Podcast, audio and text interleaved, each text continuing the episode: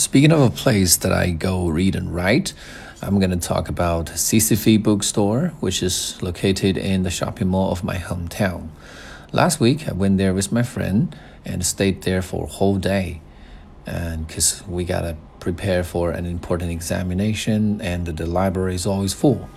And there are a couple of things about this place that I'd like to talk further. To begin with, I want to talk about the appearance of this place.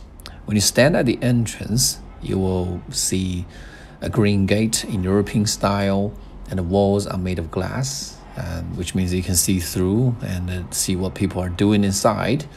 And then you can walk into the entrance and see that all the books are well organized, and there are lines on the floor helping you to locate the books that you're looking for.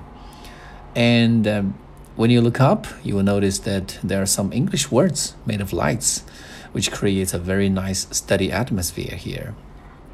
And secondly, I'm going to talk about what I can do here.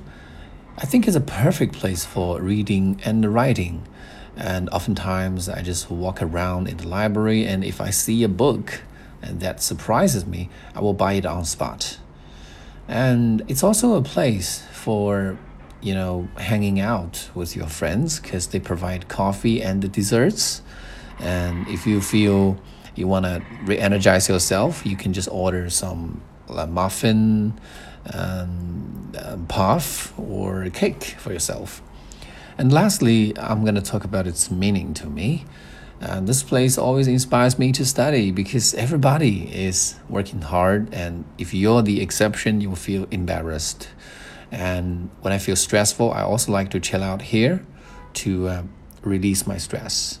And in the future, I suppose I'm gonna describe, uh, de decorate my own house this way.